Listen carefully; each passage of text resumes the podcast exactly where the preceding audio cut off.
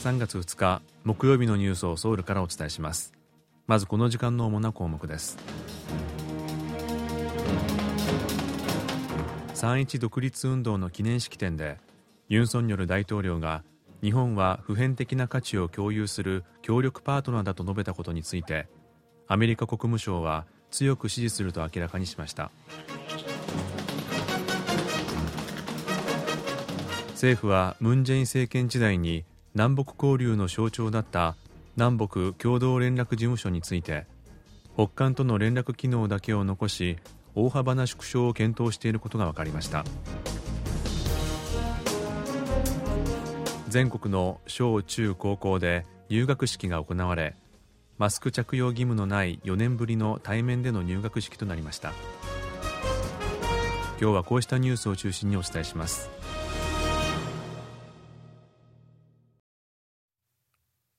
1919年3月1日に起きた独立運動3.1運動の記念式典の演説でユン・ソンニョル大統領が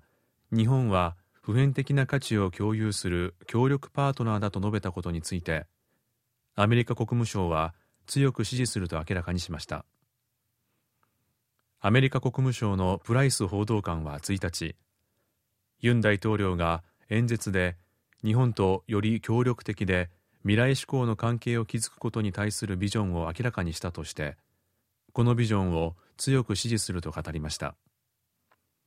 またここ数ヶ月間両国関係を改善するために努力したユン大統領と岸田総理大臣に拍手を送るとした上でアメリカは韓日両国が歴史問題の解決に向けて和解を促進し協力することを促してきたと述べました。さらに韓日米3カ国の協力は北韓の脅威や挑発に集団で対応することだけでなくインド太平洋地域を含めた国際秩序への挑戦においても極めて価値があるとした上で韓日米の協力が21世紀の課題を解決する上で重要だという考えを示しました。一方ユン大統領の演説について韓国の与党は国益の観点から韓国が進むべき道を示したと前向きに評価したのに対して野党側は大統領の歴史観が疑わしい。3.1運動の精神に反する国民を侮辱する歴代最悪の大統領演説だったと指摘し評価が大きく分かれました。政府は先のムン・ジェイン政権時代に南北交流の象徴だった南北共同連絡事務所に関連する組織について北韓との連絡機能だけを残し大幅な縮小を検討していることが分かりました。南北共同連絡事務所はムン政権下で結ばれた2018年4月のパンムンジョム宣言に基づき当局間の協議を緊密にし民間交流協力を保障するためその年の9月北韓のケソンに南北の当局者が常駐する形で設置されました。しかし2020年6月北韓が連絡事務所を爆破して以降連絡チャンネルは1年以上も断たれ現在は従来のパンムンジョムの連絡チャンネルを使って1日2回業務開始と終了の通話だけが行われています。統一部は1日南北関係など業務環境の変化に柔軟かつ効果的に対応する方向で組織改変を検討していると明らかにしました。また南北間の民間交流協力における司令塔の役割を担ってきた交流協力室は交流協力局に格下げするか交流支援課などと統廃合する方策を検討しているということです。一方北韓の人権問題を扱う人道協力局は北韓人権組織を大幅に強化し格上げする方策も検討されています。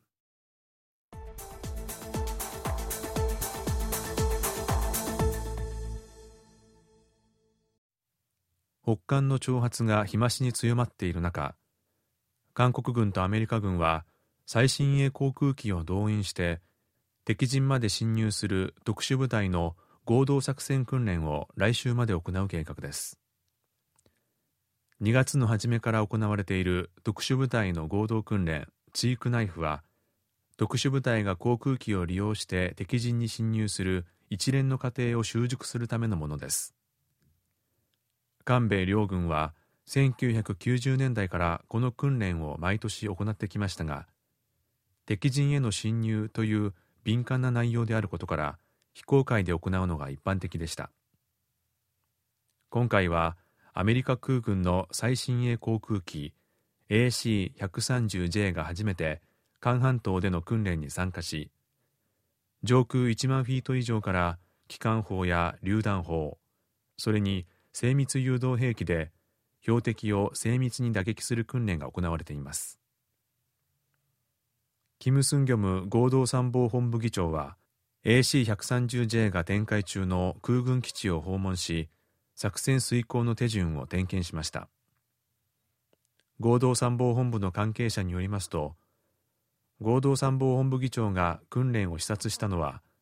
今月中旬に始まる韓米合同軍事演習フリーダムシールドを前に韓米軍当局の防衛体制を点検するためだとしています。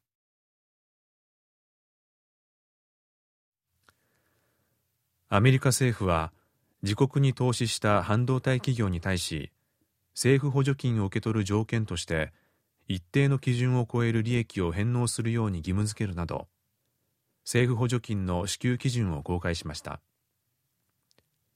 アメリカ政府はこの基準に沿って補助金を申請した半導体企業各社に対し390億ドル研究開発分野に132億ドルを支援する計画です。ただし補助金を申請する際に予想利益を提出しそこから一定基準を超える利益を得た場合は補助金の最大75%を監修するということです。また生産研究施設をアメリカ政府に公開した企業を優先的に支援するということです。アメリカ政府の発表を受けて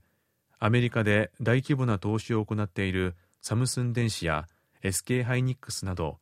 韓国の半導体メーカーは頭を悩ませています。国内の半導体業界の関係者はアメリカに投資した半導体企業が収益を上げればそれだけアメリカ政府に法人税を取られてしまうとしてリスクだけが大きくなったと懸念を示しました。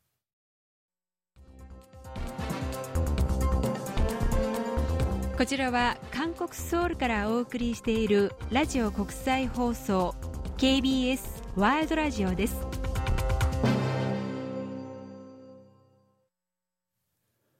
産業通商資源部のチョンデジン次官補は1日ソウルで中国商務部の李飛部長助理と会談し貿易や供給網における協力をめぐって意見を交わしました。韓中の通商当局の高官級会談が開かれたのは2019年以来3年9ヶ月ぶりです。韓国の中国向け輸出は去年6月から今年2月まで9ヶ月連続で減少しているほか中国に対する貿易収支も去年10月から5ヶ月連続で赤字となっています。チョン次官補は現在交渉が進められている韓中 FTA 自由貿易協定のサービス投資分野の協議が早急に進展するよう中国側の積極的な取り組みを求めるとともに2030年釜山万博誘致への支持も要請しました。中国で韓国からの渡航者に対して行われていた入国後の PCR 検査が3日から中止されることになりました。韓国政府が1日中国からの渡航者に対する検査義務を解除したことに対応したものとみられます。中国政府は韓国人に対する短期ビザの発給も再開していて今回 PCR 検査の義務も撤廃されたことで冷え込んでいた両国間の人の交流も活発になるものとみられています。航空各社はかねてから計画していた中国路線の増便を改めて推進する計画です。これに先立って両国は韓国と中国を結ぶ路線を週30往復から50往復へ増やすことに合意しています。全国の小中高校で2日入学式が行われマスク着用義務のない4年ぶりの対面での入学式となりました。日常の回復という政府の基調方針に沿って学校現場に適用される貿易ルールも2日から変わります。登校する生徒と教職員全員を対象に行っていた検温義務も解除されたほか食堂の仕切り板の設置義務も廃止されました。教育部は今後2週間を学校貿易特別支援機関に指定し新しい指針が現場に定着するよう支援する方針です。以上イジンヒョンがお伝えしました。